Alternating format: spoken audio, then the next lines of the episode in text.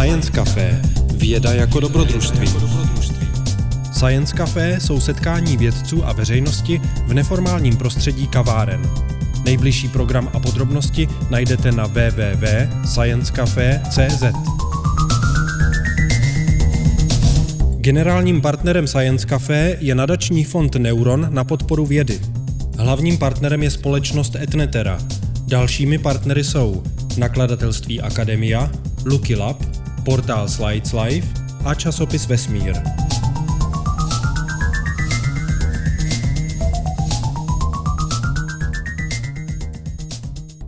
Já jsem byl organizátory požádán, jestli bych eh, jako host se neúčastnil jednoho z večerů Science Cafe a nějak jsme se dohadovali, co bych tady měl říkat, tak ten první impuls byl, řekněte jim něco o disciplíně, kterou děláte, což mě na první pohled přišlo, že to je vlastně věc, která nemusí být až tak úplně zajímavá, ale když jsem nad tím trošku přemýšlel, tak uh, jsem si uvědomil jednu věc, že uh, i když tu disciplínu, kterou dělám, to je religionistika, uh, dělám vlastně už více jak 20 let, tak stále někteří moji rodinní příslušníci netuší, co dělám.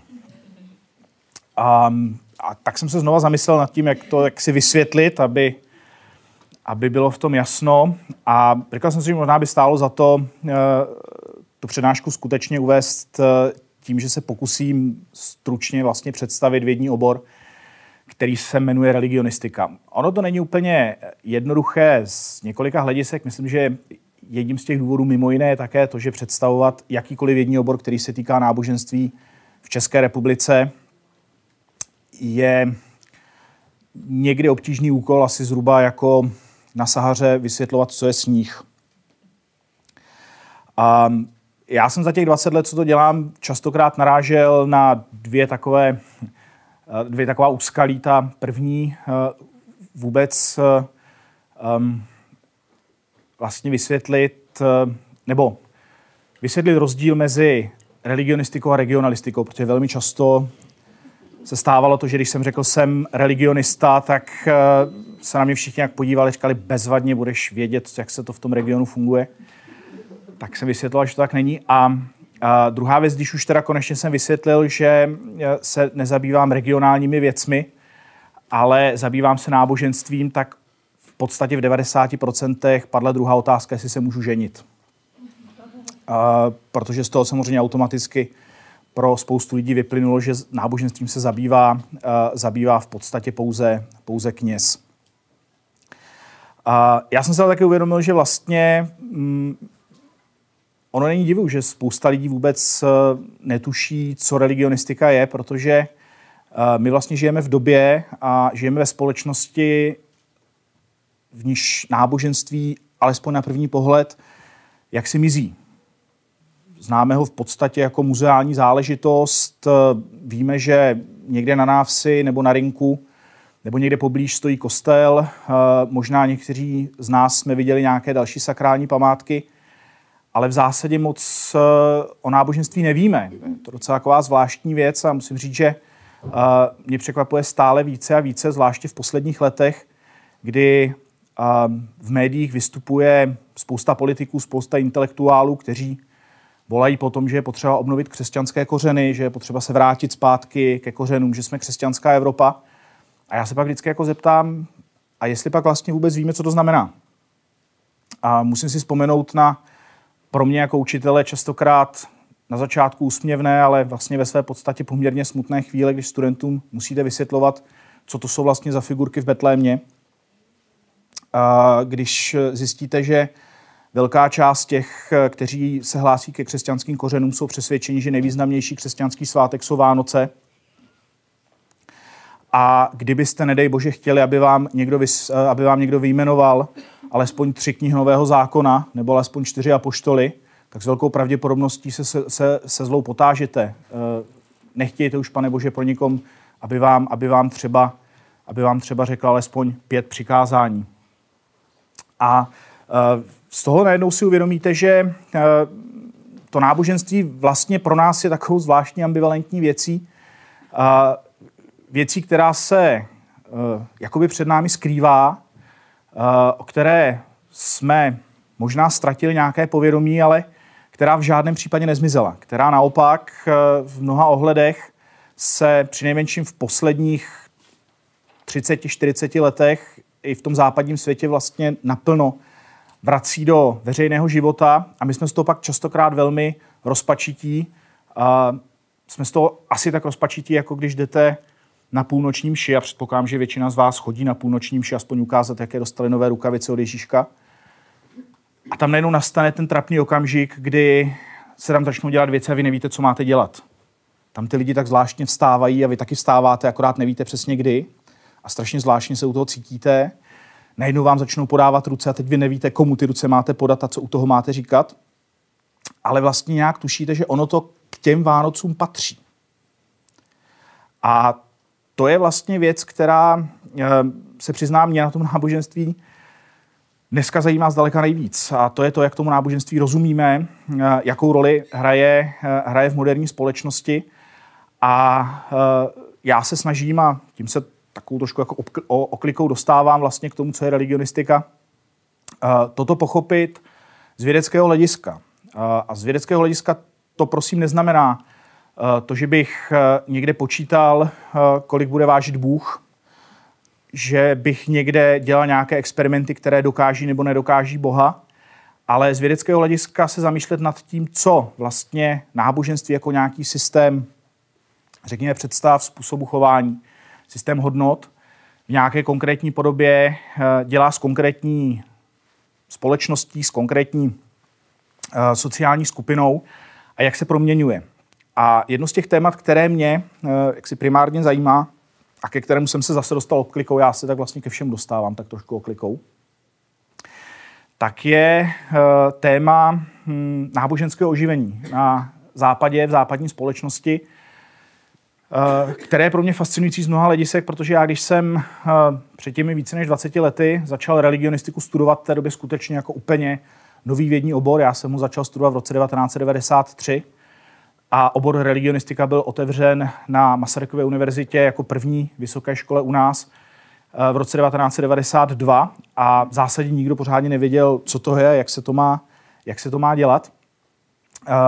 Tak to skutečně vypadalo tak, že studium náboženství je, řekněme, takovou alternativní historií. Že budete zkoumat něco, co se bude týkat, řekněme, duchovní dějin, ale v zásadě to bude historická disciplína.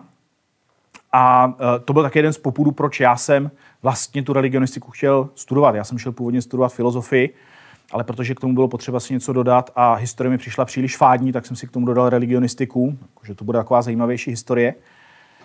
Ale nakonec jsem zjistil, že eh, ono to otvírá celou řadu věcí a eh, jedno z těch témat, které se tam vlastně začalo otvírat, jako takové poměrně nové téma, ale spíš vlastně takové okrajové, doplňkové, eh, bylo téma nových náboženských hnutí a sekt. Což mi přišlo strašně zajímavé, protože se tam objevovala celá řada naprosto obskurních představ, obskurních systémů a ty mě bavily. Jenomže po těch 20 letech se najednou ukázalo, že eh, to marginální téma, to znamená to, že i v té západní společnosti se vlastně začínají objevovat nějaké alternativní duchovní proudy, které začínají lidi uh, oslovovat, uh, tak se trošku zase posunulo. A za těch 20-30 let se ukázalo, že vlastně to téma je potřeba pojmout asi mnohem šířeji, že už nejde jenom o to, že nějaké alternativní proudy jsou schopny oslovit nějaké relativně úzké skupinky lidí, ale že my se musíme zamyslet nad tím, eh, jak se vlastně proměnila naše společnost. Společnost, do které já, když jsem se narodil, nebo když jsem jaksi dospíval, tak to byla společnost, která, a teď je jedno, jestli to byla společnost česká, německá, francouzská, ale v zásadě v těch 90. letech všechny ty západní společnosti měly jednu věc společnou a to je to, že byly velmi vysoce sekulární. Byly to společnosti, ve které to vypadalo, že to náboženství uh, hraje opravdu okrajovou roli. Uh, pokud se někde objevilo, tak se opravdu jaksi v takovém trošku živé míře objevaly růz, uh, nebo fungovaly různé alternativní proudy, různé alternativní směry, ale ty v zásadě nebyly schopny oslovit nějakou větší populaci. A vypadalo to tak, že vlastně takovéhle studium uh, může být zajímavé, ale v zásadě se stále budeme bavit jenom o tom, jak, ta, jak to náboženství postupně, postupně mizí. A za těch 20 let se ta situace naprosto změnila a uh, možná vy starší uh, si vzpomenete, jak se skutečně to téma náboženství během těch 20 let začíná dostávat do politických debat. Kdybyste se podívali na nějaký archiv, nevím, otázek Václava Moravce, ty už se určitě dávají více jak 20 let, tak asi v roce 97 nebo v roce 2000 by nikomu moc nenapadlo, že by, že by, se, že by se hosté v českých politických debatách bavili na téma náboženství. Jestli nás ohrožuje islám, jestli má Česká republika křesťanské kořeny. Řešila by se neviditelná ruka trhu, řešila by se transformace, ale neřešily by se věci tohoto typu. A najednou zjistíte, že v roce 2017 i ve společnosti, která je vysoce sekularizovaná, to je společnost česká bez sporu, tak to téma náboženství se objevuje. Mluví o něm prezident, mluví o něm, uh, uh, mluví o něm politici různých politických stran v zásadě. Nenajdete žádnou uh, významnější politickou stranu uh, a jejího představitele, který by se v posledních letech o tom tématu nezmiňoval. A tady si nutně musíte položit otázku, co se vlastně děje a jak to pochopit. Um, je zcela evidentní, že na to téma se můžete podívat z mnoha různých perspektiv. Můžete se na ně podívat z perspektivy uh, duchovních nebo věřících. To je určitě, určitě možnost, ale uh, já tady reprezentuju vědu, já tady nereprezentuju žádný náboženský systém uh, a nereprezentuju ani ateismus. Kdyby se mě pak někdo chtěl zeptat, jestli jsem věřící nebo ateista, tak vám do toho vůbec nic není. A to je moje soukromá věc a vůbec to nesouvisí s tím, jak, eh, eh, jak já náboženství budu studovat. Ale eh, já tady vlastně reprezentuji nějaký pokus vysvětlit a pochopit, proč dochází něčemu, co by se asi dalo označit jako náboženský revival a jakou podobu bude mít. A to je asi téma, kterému já bych se rád věnoval. V té dnešní přednášce ukázal vám, že i věda, která na první pohled zní tak obskurně, jmenuje se religionistika, která se věnuje náboženství, vám může podat celou řadu velmi zajímavých informací o tom, co je dnešní společnost a především vám umožní pochopit některé věci, které vlastně na první pohled e, jsou strašně nesrozumitelné. Já předpokládám, že jednu z nich jste si, nebo soubor problémů, které s nimi souvisí, jste s, e, souvisí jednou z nich, jste si možná už položili všichni, protože každý z nás e, je dnes a denně vlastně konfrontován fenomenem náboženského terorismu, náboženského fundamentalismu a s ním spojeného terorismu. A předpokládám, že většina z vás si někdy položila otázku, jak je možné, že ti mladí lidé, kteří vyrostli v západní společnosti, získali vzdělání na západních školách, častokrát docela kvalitní vzdělání na docela slušných školách, častokrát technického zaměření, najednou udělají něco, čemu nejsme schopni porozumět. Vezmou samopal a půjdou vystřílet klub, opášou se e, trhavinou a vyhodí se, vyhodí se do vzduchu, e, do vzduchu před nádražím nebo v metru. A to vše ve jménu Boha. To si dovedeme představit možná v 15. století, v 16. století, ale proč v 21. století, dokonce ne v 21. století na Blízkém východě nebo ve střední Africe, ale v 21. století ve Francii, ve Spojených státech, v Německu. A to je samozřejmě, to jsou samozřejmě otázky, které jsou poměrně závažné. A velmi často na to slycháme zjednodušené odpovědi. Jsou to blázni. Někdo jim vymil mozek. Byli zneužiti. A určitě se na ně můžeme odpovědět tímhle způsobem. Má to jeden drobný háček. V zásadě nepochopíme, co se děje. My si tím jenom najdeme jednoduchou odpověď, která nás uspokojí, ale v dlouhodobé perspektivě zjistíme, že nejsme vlastně schopni pochopit, co se děje. A to, co si myslím, že religionistika jako věda, která, je, která má jasně daná pravidla, má nějakou metodologii, má nějaké eh, předepsané postupy, eh, jak věci zkoumat, tak je schopná nám dát vlastně odpovědi na tyhle ty poměrně závažné otázky. A je schopná nám pomoct zorientovat se, co se vlastně v té současné době děje, jak je možné, že lidé, mladí lidé, jejichž rodiče byli velmi výrazně sekulární, mnozí protináboženští, a z logiky věci by se dalo předpokládat, že i oni budou takový, protože v takové společnosti byli vychováváni, tak se najednou vlastně chovají úplně, úplně obráceně. Chovají se tak, že jim jejich rodiče nerozumí. A je to docela, je to docela zajímavé eh, zkoumat, eh, protože vy si tím uvědomíte, nebo při tom studiu si uvědomíte jednu věc, eh, jednu věc a to je totiž to, že moderní společnost je vlastně společností, která je strašně komplikovaná, strašně složitá a je něčím, co v mnoha ohledech vyvolává u velké části lidí obavy. Protože, co si budeme namlouvat, žijeme ve společnosti, která je vlastně strašně nesrozumitelná. My se tu nesrozumitelnost snažíme nějakým způsobem překonat tím, že se upínáme na černobílá, černobílá vysvětlení. Někdy nám to může poskytnout politická ideologie, někdy nám to může poskytnout televizní seriál, který nám dává velmi zjednodušený obraz světa. Ale nakonec zjistíme, že eh, celá řada těch vysvětlení nám dává jenom nějaké krátkodobé uspokojení. A že pak častokrát stačí jenom nějaké drobné zhoršení celé té situace, ekonomická krize, nějaká vypjatá politická situace a my jsme najednou dezorientovaní ještě více a ještě, ještě méně tomu světu rozumíme a potřebujeme najednou nalézt nějakou pevnou oporu. A jedním vlastně z problémů moderní společnosti je to, že ona od, moment, od momentu, kdy začíná nějak vznikat, začíná se prosazovat, řekněme od 17. století, tak v zásadě je založena na jednom principu a to je princip individualismu, který říká, a je to vaše osobní zodpovědnost, jak budete žít, jak se ke světu postavíte, jste svobodní lidé a vy si za svůj život převezměte zodpovědnost. To je věc, kterou my považujeme za naprosto samozřejmou, ale ona je samozřejmá pro západní společnost posledních 200 let nebo 250 let. Historicky je to věc naprosto ojedinělá a je naprosto ojedinělá i z kulturního hlediska. Prostě jiné kultury než západní kultura takovéhle povědomí nemají. Ono to na první pohled vypadá báječně. Můžete si dělat, co chcete, jste svobodní, vy si zodpovídáte, vaše hodnota je ve vás samotných, nejste závislí na tom, z jakého prostředí pocházíte. Ale v momentě, kdy se dostanete do nějaké vážné krize, jste vystaveni nějakým vážným podmínkám, tak to vlastně na vás klade poměrně velké nároky, abyste se s něčím takovým vyrovnali. A v ten moment se začínáme chytat uh,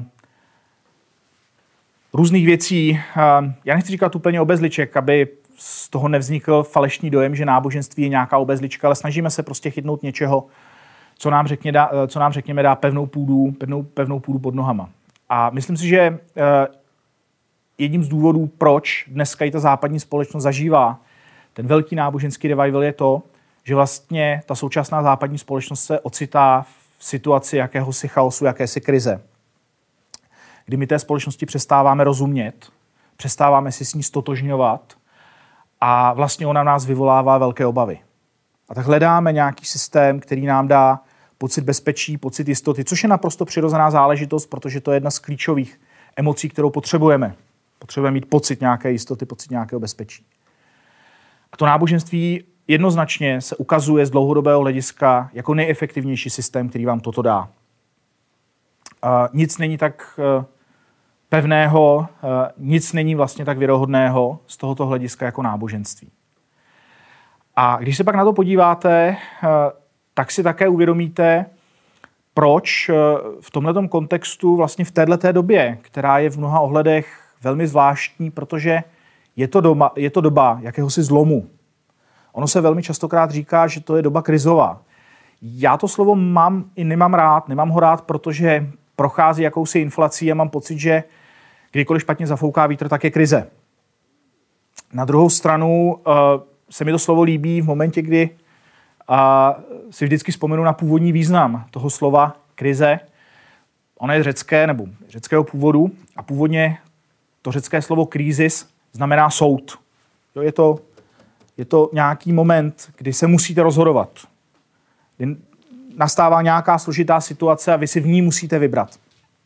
A pokud tu krizi budeme chápat tímto způsobem, a ne jako něco temného ve smyslu tak a je konec, ale budeme to chápat, ano, ocitli jsme se někde na nějaké křižovatce a my si teďka musíme rozhodnout, jak dál, pak bez sporu v nějaké krizi jsme. A to rozhodnutí není jednoduché. Tak pak si taky uvědomíte, proč některé, eh, některé formy náboženství, ale řekněme obecně těch systémů, se v těchto okamžicích stávají přitažlivějšími. Proč jsme ochotni eh, vlastně v těchto okamžicích eh, se více opírat o autoritu. Proč vlastně hledáme, řekněme, nějaké absolutní pravdy. A je to právě proto, že my v těch okamžicích rozhodnutí, no, já to řeknu trošku zjednodušeně, se bojíme převzít zodpovědnost. Uh, ono je to náročné a potřebujeme s tím pomoct. A v tenhle ten moment si uvědomíte, uh, proč ku příkladu uh, můžeme v té západní společnosti od roku 2001 plus minus sledovat obrovský nárůst uh, vlastně popularity náboženských proudů, náboženských směrů, které ještě před 15 lety byly lidově řečeno odpískávány a byly vnímány spíš jako muzeální záležitost a předpokládalo se, že zemřou, vyhynou. A jde zejména o proudy, které bychom dneska označili jako fundamentalistické. Kdo by na začátku 90. let předpokládal, možná s výjimkou některých oblastí třeba Spojených států, že by skutečně fundamentalismus eh, byl na zestupu, Dneska jsme v situaci, kdy americký viceprezident Mike Pence je vášnivý zastánce kreacionismu. Je prostě přesvědčen, že země je stará zhruba 6,5 tisíce let a Bůh ji stvořil během 6 dnů a 7. dne odpočíval. To, kdybyste někomu řekli před 15 lety, tak vám nebude věřit. I kdyby ten viceprezident byl kreacionista, tak to zatluče. Nikde to prostě veřejně neřekne. Dneska je to věc, ke které se hrdě hlásí. Není to vnímáno jako žádný handicap, je to vnímáno jako věc, která je naprosto normální, naprosto samozřejmá. A myslím, že to pochopení spočívá v tom, že si musíte uvědomit, k čemu vlastně uh, náboženství v této podobě slouží a co nám dává. Uh, v momentě, kdy si totiž řekneme, to je vlastně nějaký bláznivý systém a ti, co tomu věří, nejsou přeci úplně normální, když věda nám říká to či ono, tak je to stejně podobné, jako když si řeknete, že eh, ti mladí lidé, eh, kteří dělají ty strašné věci, eh, ať už to jsou sebevražední atentátníci nebo, nebo atentátníci nesebevražední v úvozovkách, jsou to tedy blázní, někdo jim vymil mozek, tak znova protýkám, vlastně vůbec nechápeme, co se děje a ne, nebudeme schopni do budoucna předcházet takovýmto věcem, protože nebudeme schopni vlastně rozumět jejich způsobů, jejich způsobů uvažování. Ten nárůst eh, fundamentalismu, eh, tedy vlastně skutečně hledání, eh, řekněme, velmi jednoznačného, absolutního výkladu skutečnosti, je něco, co bych řekl, asi zaskočilo celou řadu, celou řadu badatelů, a řekl bych, že ono to něčím trošku připomíná situaci z konce 80. let, kdy většina politologů byla překvapena tím, že se rozpadl sovětský blok. On to nikdo nějak moc nečekal.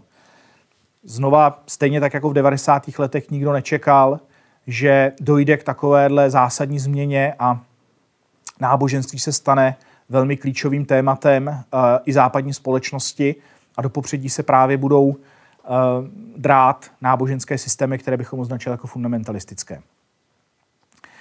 Eh,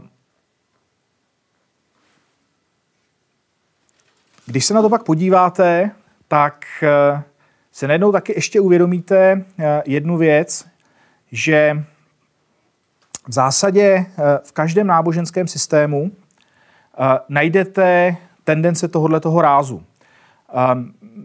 Ono se velmi často říká, zase v tom západním kontextu, že některé náboženské systémy jsou, eh, řekněme, více předurčeny, v vozovkách předurčeny, eh, k tomu, aby byly, aby byly takto radikální, takto fundamentalistické, ale ono tak úplně není, eh, protože skutečně ty radikální fundamentalistické systémy najdete jak v islámu, ke kterému samozřejmě se toto nebo se kterým se toto spojuje nejčastěji, tak ale najdete samozřejmě s křesťanstvím, najdete s judaismem, ale, nebo najdete v judaismu, Najdete je ale samozřejmě i v systémech, které my považujeme za velmi liberální, jako je buddhismus, jako je hinduismus, jako jsou některé další východoazijské náboženské systémy.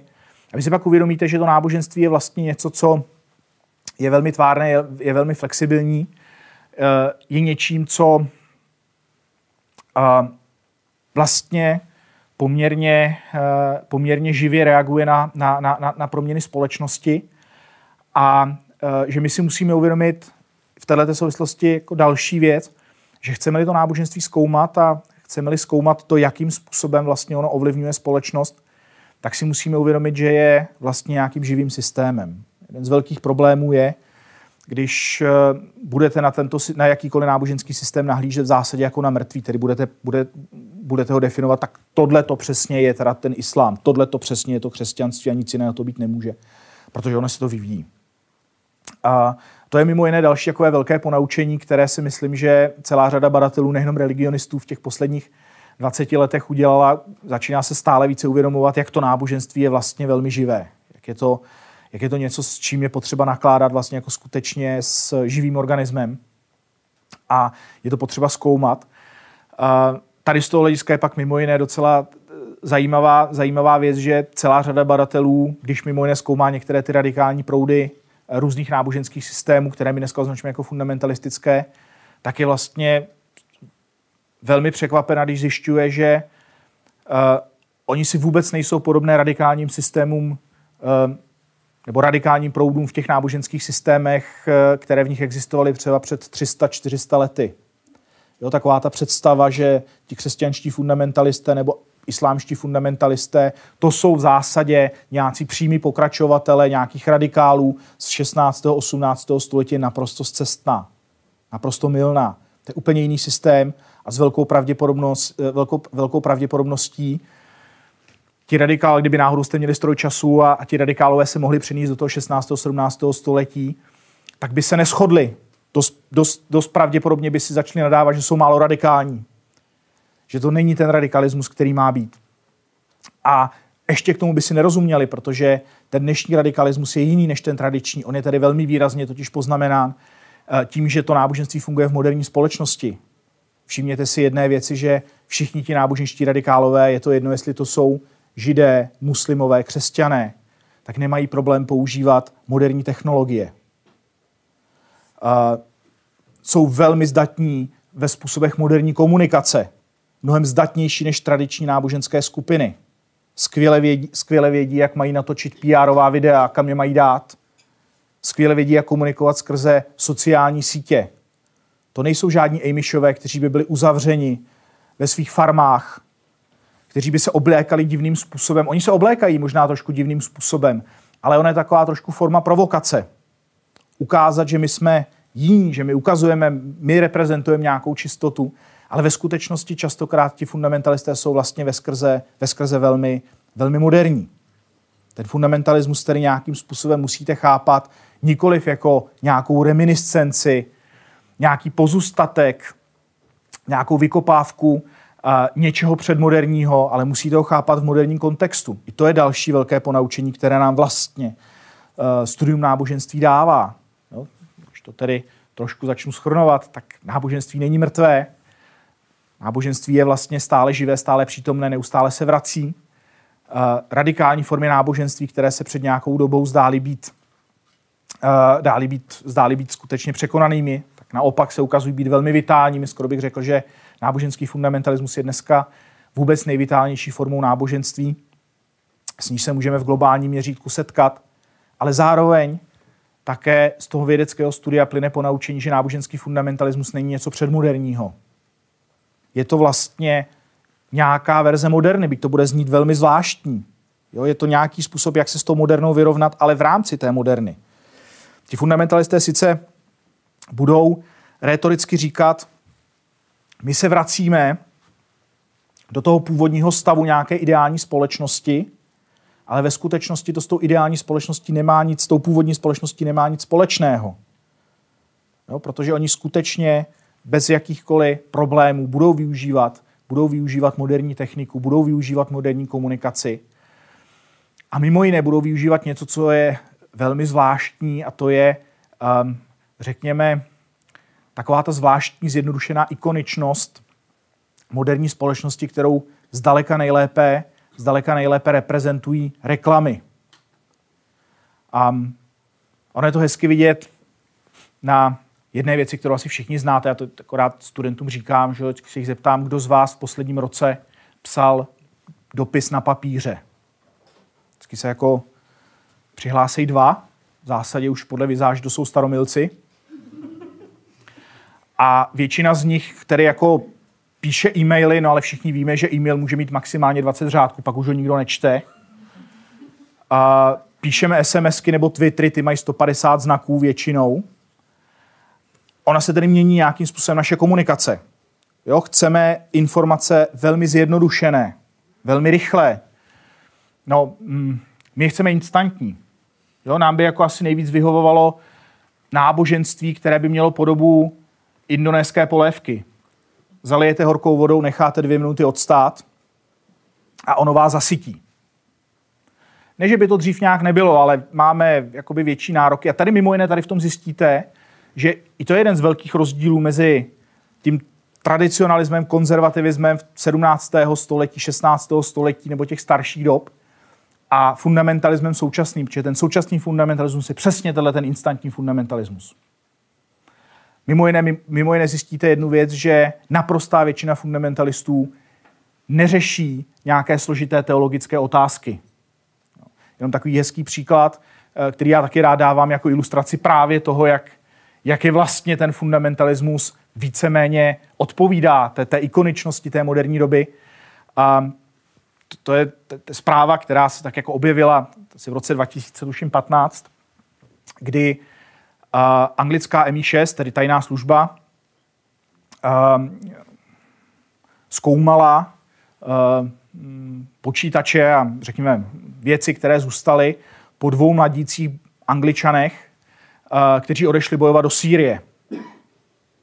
A uh, oni dostali tedy echo, že odešli, takže udělali šťáru v jejich bytech, sebrali jim počítače, protože samozřejmě se snažili z toho vytěžit nějaké informace a ke svému velkému překvapení zjistili, že tihle ti dva bojovníci, mudžáhidi, tedy ti, kteří jdou bojovat za svatou víru a chtějí tedy zemřít, tak ve svém počítači jako poslední nákup, který udělali, byly dvě knížky na Amazonu. Ta jedna se jmenovala Islam for Dummies, ta druhá se jmenovala Korán for Dummies. Tedy volně přeloženo Islám pro blbečky a Korán pro blbečky. Zjednodušená verze, v podstatě to byly komiksy. Oni tedy šli reprezentovat tu nejčistší podobu islámu tak, že si koupili komiks, aby věděli, co je islám. A šli za něj umírat. To nejsou žádní teologové. Oni o tom islámu nevědí vůbec nic. V zásadě, jako v mnoha ohledech, to funguje, to funguje úplně jinak. A tady v ten moment si zase uvědomíte, že s tím systémem musíte pracovat trošku jinak. Že je potřeba, eh, je potřeba si uvědomit, že zase to náboženství nějakým způsobem existuje, koexistuje s tím stávajícím systémem a chcete-li mu porozumět, tak nemůžete třeba ten současný fundamentalismus nahlížet právě očima toho tradičního fundamentalismu, protože mu neporozumíte. Jinými slovy řečeno, chcete-li zkoumat moderní fundamentalismus, musíte být spíš expertem na Facebooku, v YouTube, než nějakým velkým teologem. K tomu vám nic nepomůže. Jo, když budete výborným expertem na křesťanskou teologii nebo islámskou teologii, tak budete skvělým expertem, ale v zásadě nebudete schopni postihnout vlastně mentalitu a dogma současných fundamentalistů. Protože to žádní, te, jako, žádní hlubocí teologové nejsou ale chcete jim porozumět, tak musíte, musíte prostě porozumět tomu ikonickému, ikonickému jazyku, což není vždycky jednoduché. Jo, já rozumím tomu, že celá řada mých kolegů, starších, já se ještě tak jako relativně počítám za mladšího, taky mám Facebook, takže jsem expert, jo. Ale uh, tam skutečně najednou zjistíte, že ten způsob komunikace je, je úplně jiný. A oni vám najednou ti islamologové řeknou, my vlastně jako úplně nerozumíme, nevíme, jako jakým způsobem bychom měli vlastně posuzovat ty věci, protože my nevíme, čeho se chytnout. Jako úplně nejsme schopni dohledat ty nějaké teologické kořeny těch, těch, těch jejich uvažování. Oni prostě uvažují způsobem, který je mi nesrozumitelný. A v ten moment já si vždycky vzpomenu teda na ty e-maily, SMSky a dopisy. Protože když je budete zkoumat z pozice toho staromilce, který je velmi pohoršen nad tím, že někdo píše SMSky a nepíše dopisy, tak vůbec nepochopíte, co se děje. Vy se musíte stát expertem na ty SMSky a na ty dopisy. Musíte prostě najednou umět zkratkovitý jazyk. Jo? Musíte rozumět tomu, že v zásadě ta komunikace je hrozně rychlá, je hrozně proměnlivá. Můžete říct, že je hrozně povrchní, ale zase to je, to je trošku jako zjednodušené, zjednodušené, zjednodušené vnímání. A tady v ten moment teprve pochopíte, co se tady vlastně odehrává. Zase z toho mimo jiné vyplývá jedna věc. Náboženství není žádnou archeologickou záležitostí, ale náboženství je naprosto, naprosto živá, eh, živá záležitost. Uh, ono to klade, pak najednou zjistíte, že na toho religionistu to klade poměrně zásadní nároky, uh, což zase já můžu hezky posoudit v jedné věci, a to je v tom, že já, když jsem začal studovat religionistiku, jak nás cepovali v pramených jazycích, takže jsme se učili starořecky, latinsky, čínsky, hebrejsky, podle toho, kdo co chtěl dělat. Ale to najednou zjistíte, že to je vám docela jako dobré v momentě, kdy chcete studovat mitraismus. Tak je dobrý umět latinsky nebo řecky.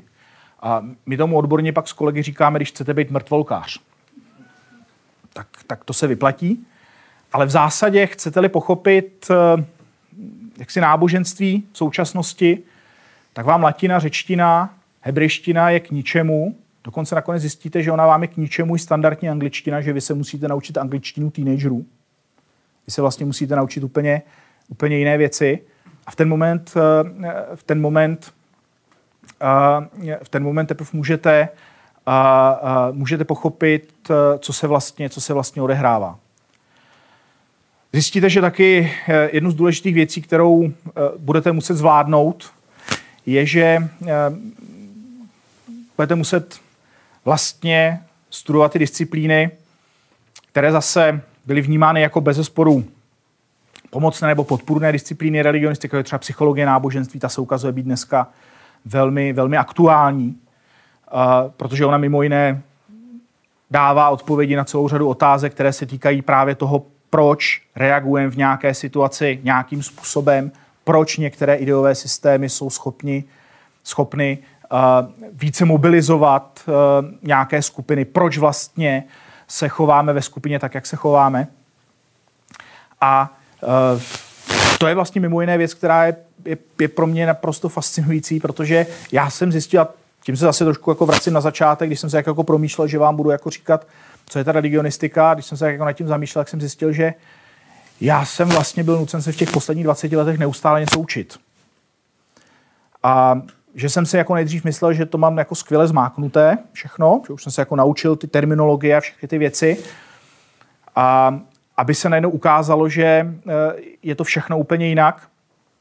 Takže já jsem se před x lety vlastně byl donucen Eh, zabývat, eh, zabývat věcmi, jako je statistika, jako je kognitivní věda, jako je kybernetika, protože jsem si uvědomil, že to jsou věci, které mi vlastně umožní mnohem lépe a mnohem adekvátněji uchopit tu šíři témat, kterou sebou vlastně to téma náboženství v moderní společnosti v moderní společnosti přináší.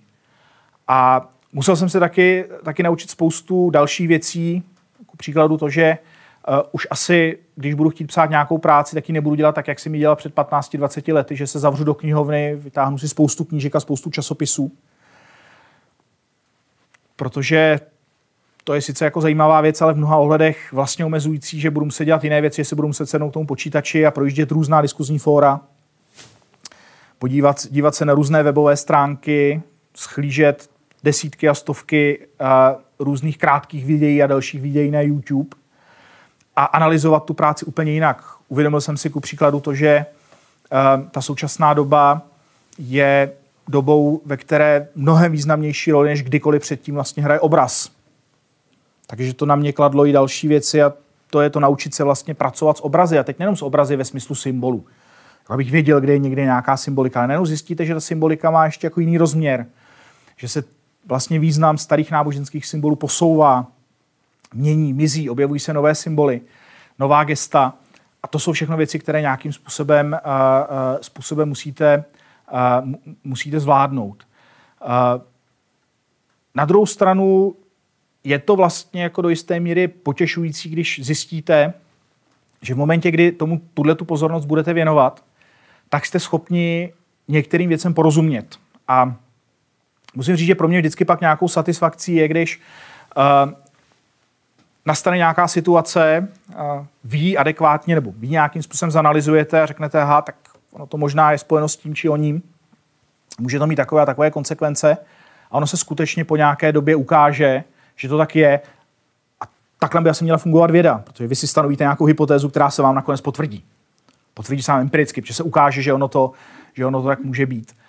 Uh, uh, ale ukazuje se ještě jedna věc, a to mě možná vlastně uh, v filozofkách uspokojuje možná ze všeho nejvíc, kdy já mám v současné době vlastně dobrý pocit z jedné věci a to je to, že zjišťuju, že ta moje disciplína, o které skutečně před těmi 20 lety si všichni mysleli, že je to taková skutečně knihomolská okrajová záležitost, má v současné době velmi praktické využití.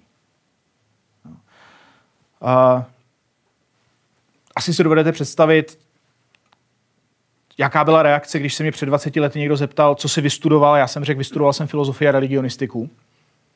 A oni se mě pak zeptali, a co budeš dělat?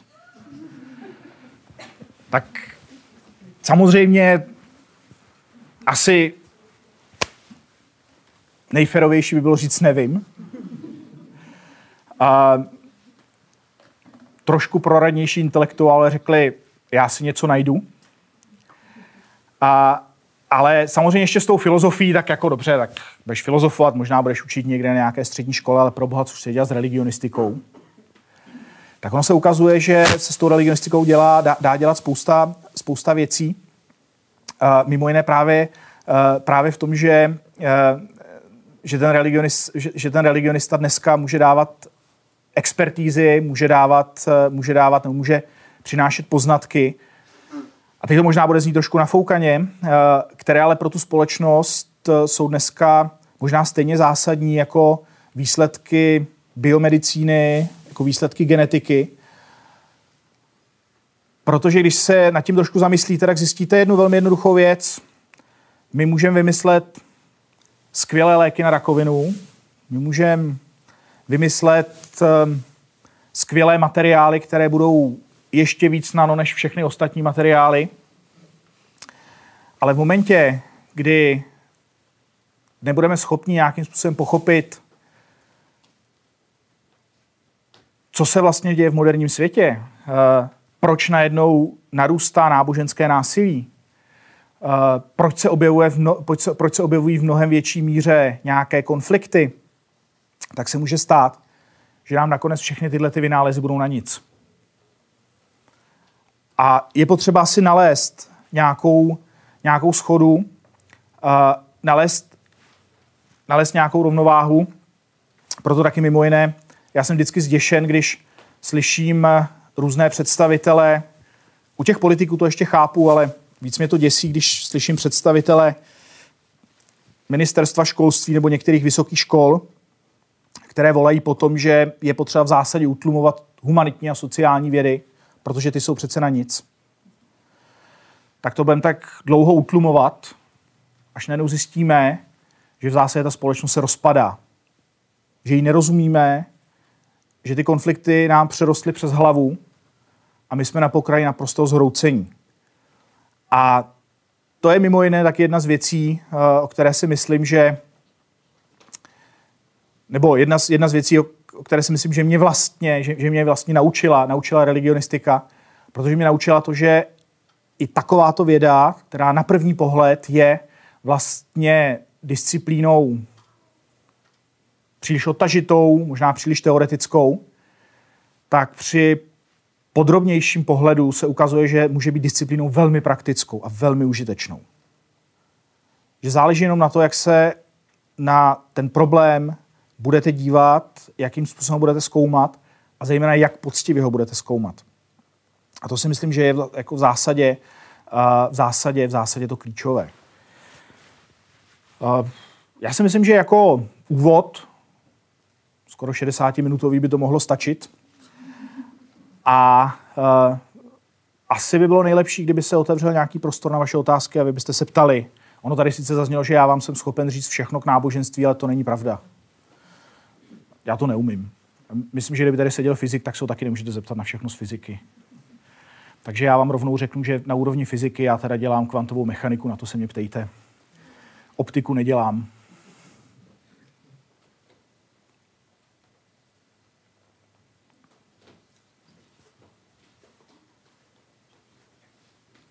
Ale na, na začátek se můžete zeptat na cokoliv.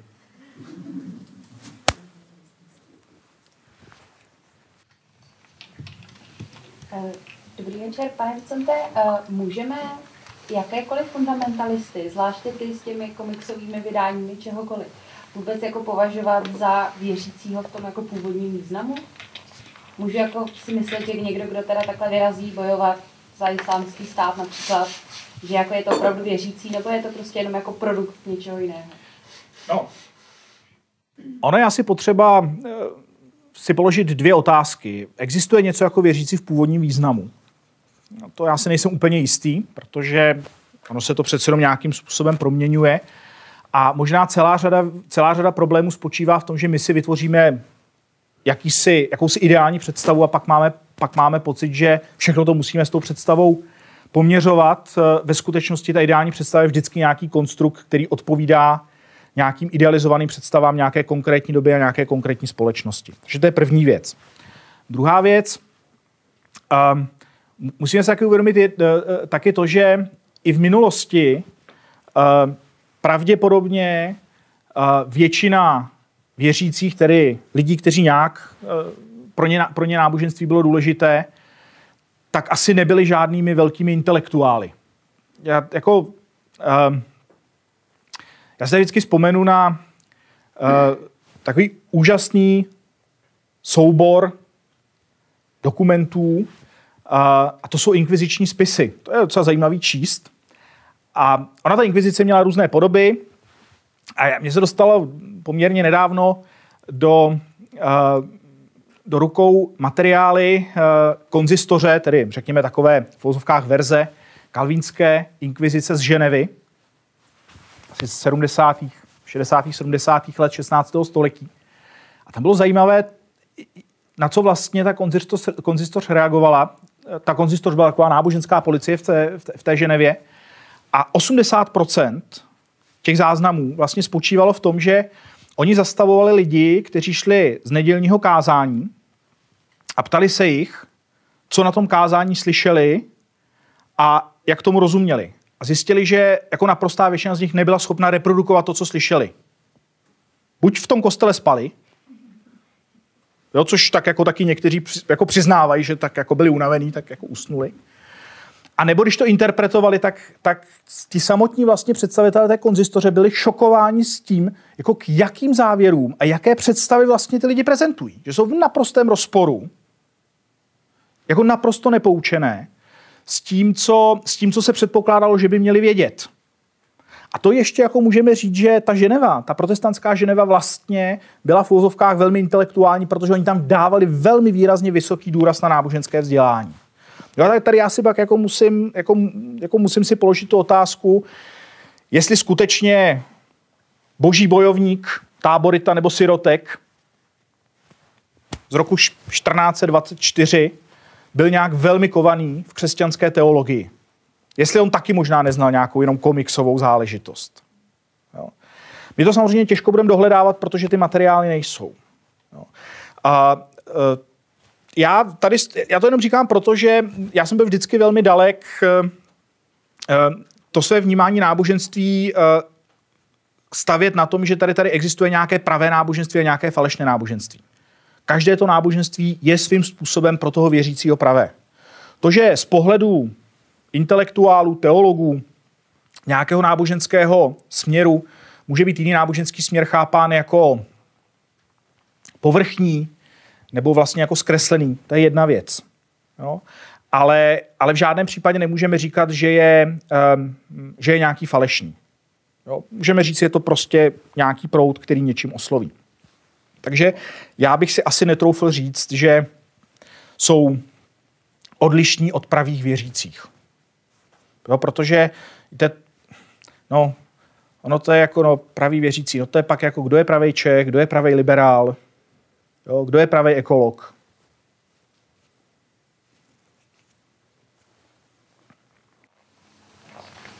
Já jsem se, pane docente, chtěl zeptat teda v návaznosti, co teď jste říkal, jestli v tom taky třeba, já si myslím, že v tom hraje roli to, že v té Ženevě to, to je prostě společnost individualistická, i byla třeba v těch 500 lety.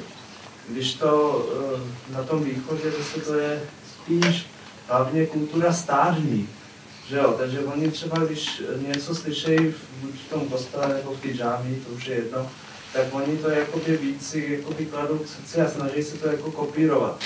Takže když té Ženevě si myslí jako o tom svoje, že jo. No, ono to v těch Ženevě nebylo to o tom, že by si mysleli svoje. To je jako jedna věc. Tam, myslím si, že mezi ženevskými kalvinisty v 16. století byste našel takové fundamentalisty, jako konzervativce, že bychom asi byli překvapeni, ale je tam jenom jedna věc. Já bych asi s vámi nesouhlasil v tom, že ta společnost v této době je individualizovaná. V žádném případě není. Eh, souhlasil bych s vámi v tom, že Ženeva v roce 2017 je individualizovaná. To bez zesporu. Jo?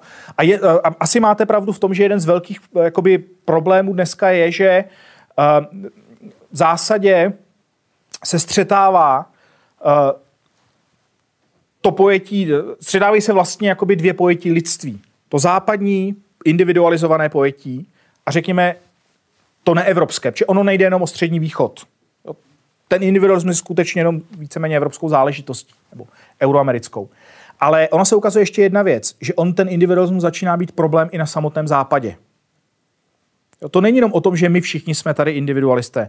Eh, ten individualismus vlastně začíná pro nás být poměrně, eh, já nechci říct přítěží, ale je pro nás jakýmsi jihem a eh, vy pak najednou zjistíte, a to se to dá docela i statisticky ukazovat, že velká část těch takzvaných bojovníků, kteří odcházejí třeba na území Dajše dneska, a odcházejí ze západoevropských zemí, tak eh, nejsou jenom, řekněme, potomci arabských přistěhovalců, kteří se na ten západ dostali někde, řekněme, v průběhu 70. až 80. let.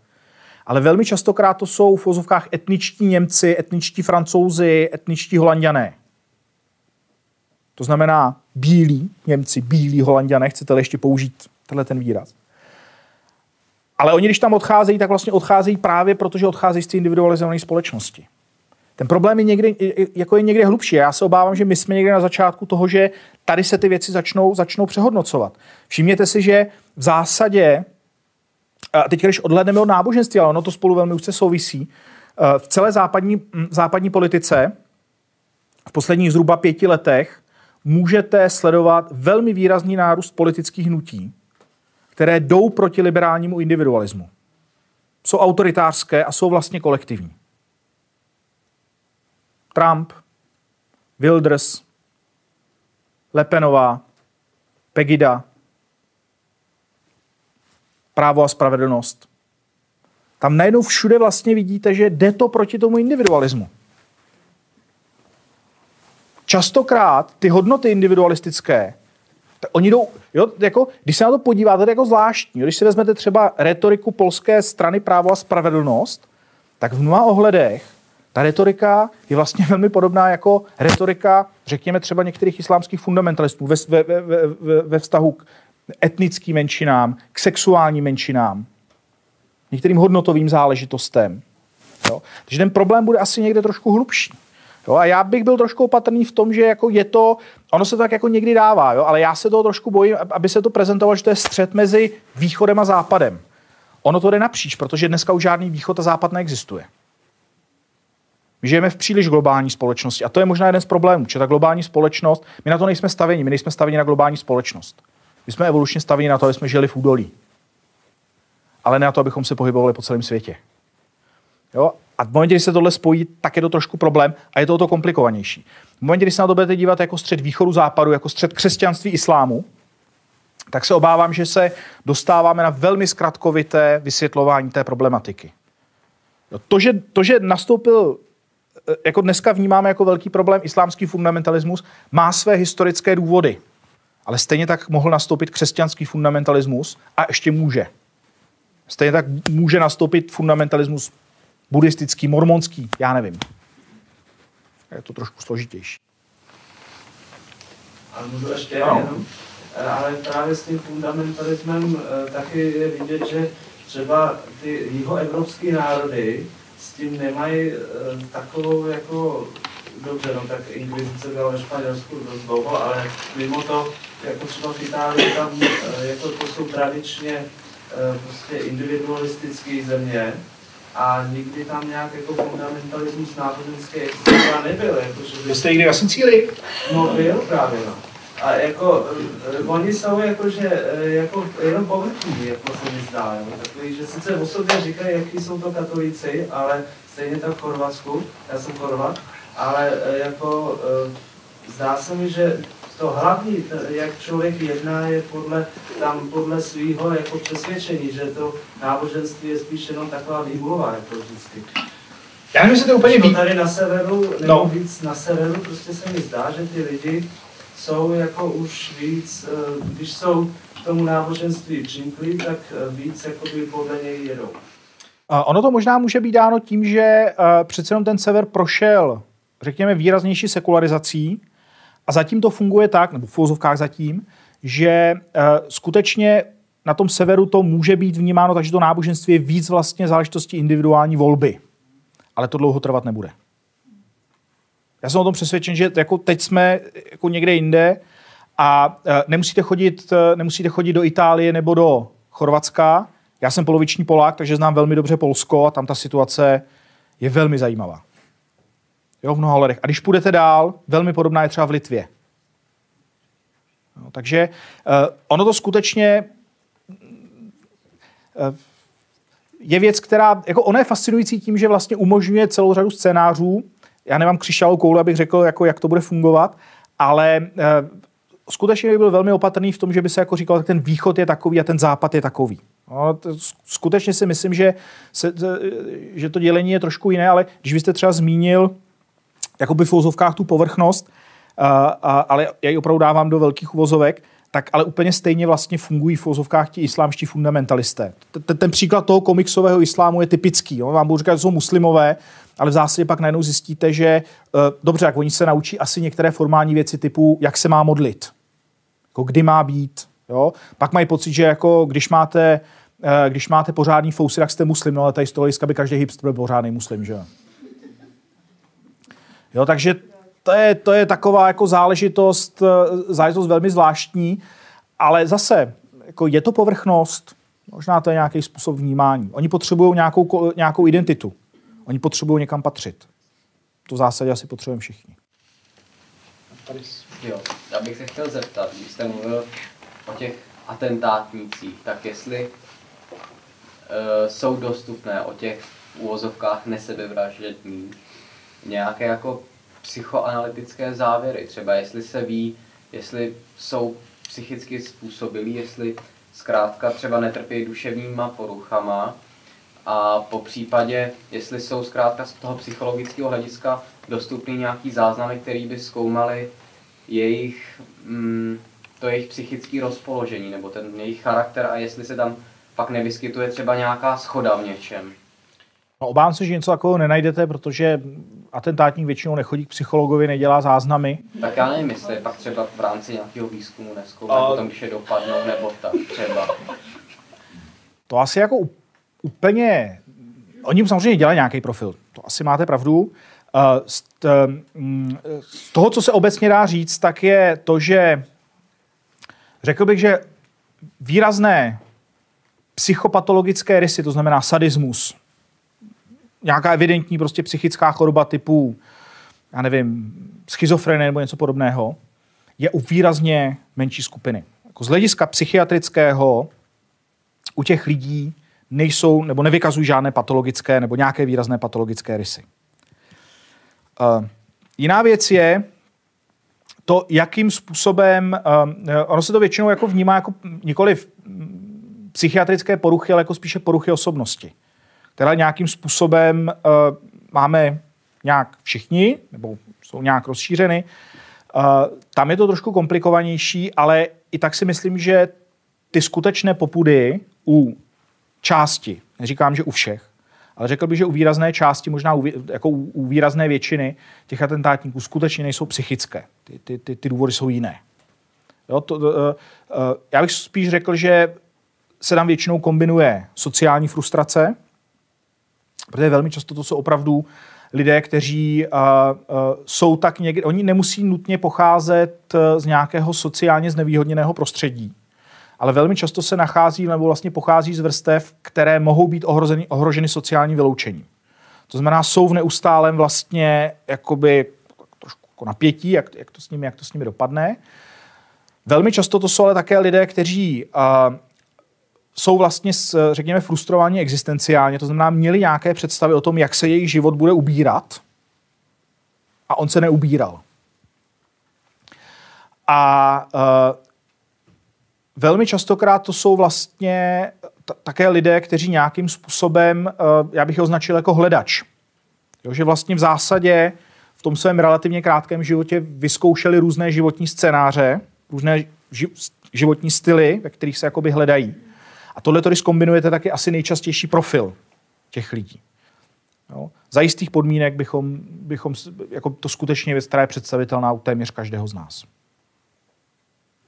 Mimo jiné k tomu jsou pak teda zajímavé teda ty psychologické experimenty, za jakých podmínek jste ochotni to udělat. Co je tam potřeba. A tyhle ty experimenty se dělají od 60. let, tak vy minimálně budete znát všichni, jak jeden známý, a to je Zimbardův experiment, že? který pak ukáže, za jakých podmínek, co jsme schopni dělat. Jo? Naprosto normální lidé. Ani jeden, ani jeden z těch účastníků toho experimentu, který se pak zvrhl, to byli lidé, kteří prošli skutečně předtím psychotesty. Tam nikdo nevykazoval žádné formy nějaké psychopatologie.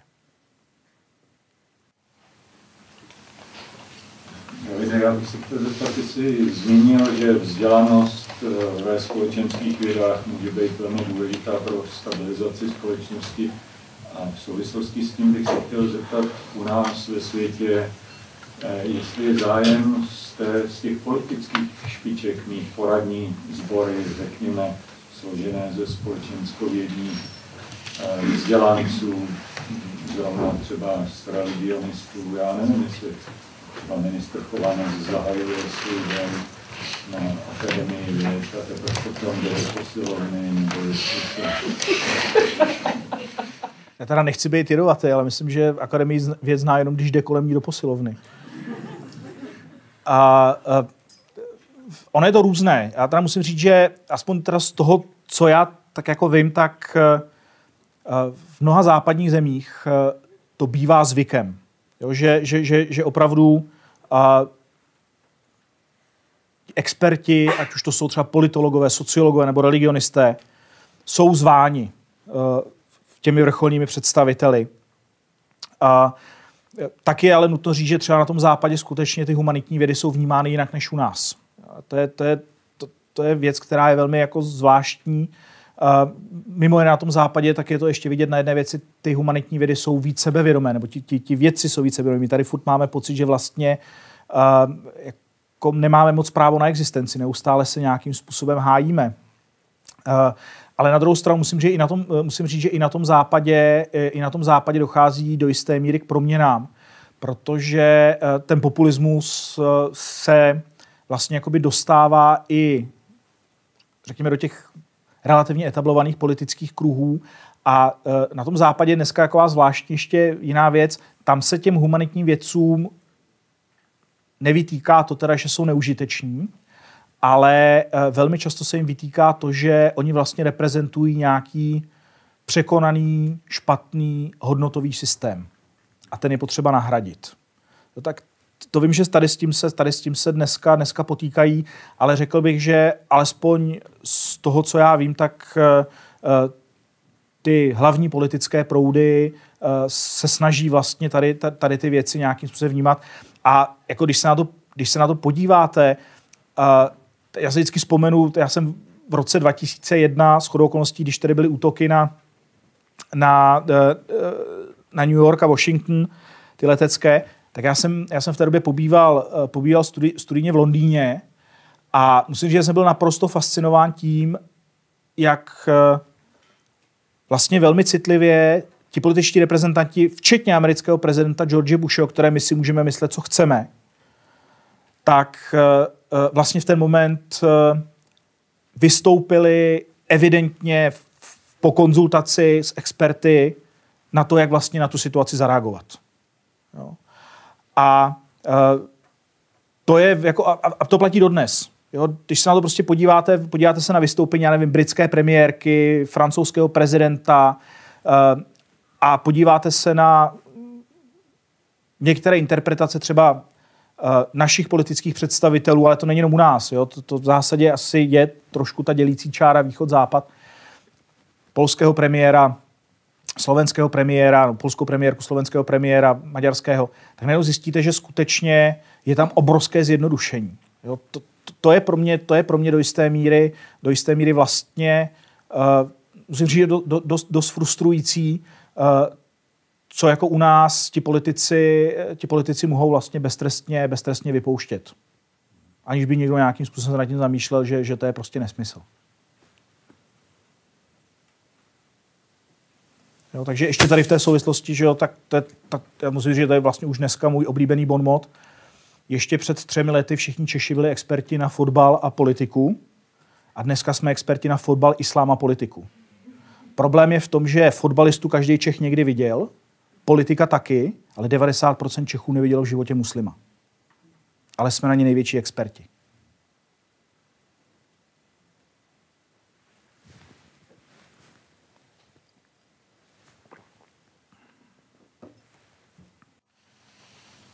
Ještě bych se chtěl zeptat, takhle eh, v souvislosti s náboženstvím se hodně mluví o křesťanství, o islámu, po případě i o buddhismu, hinduismu.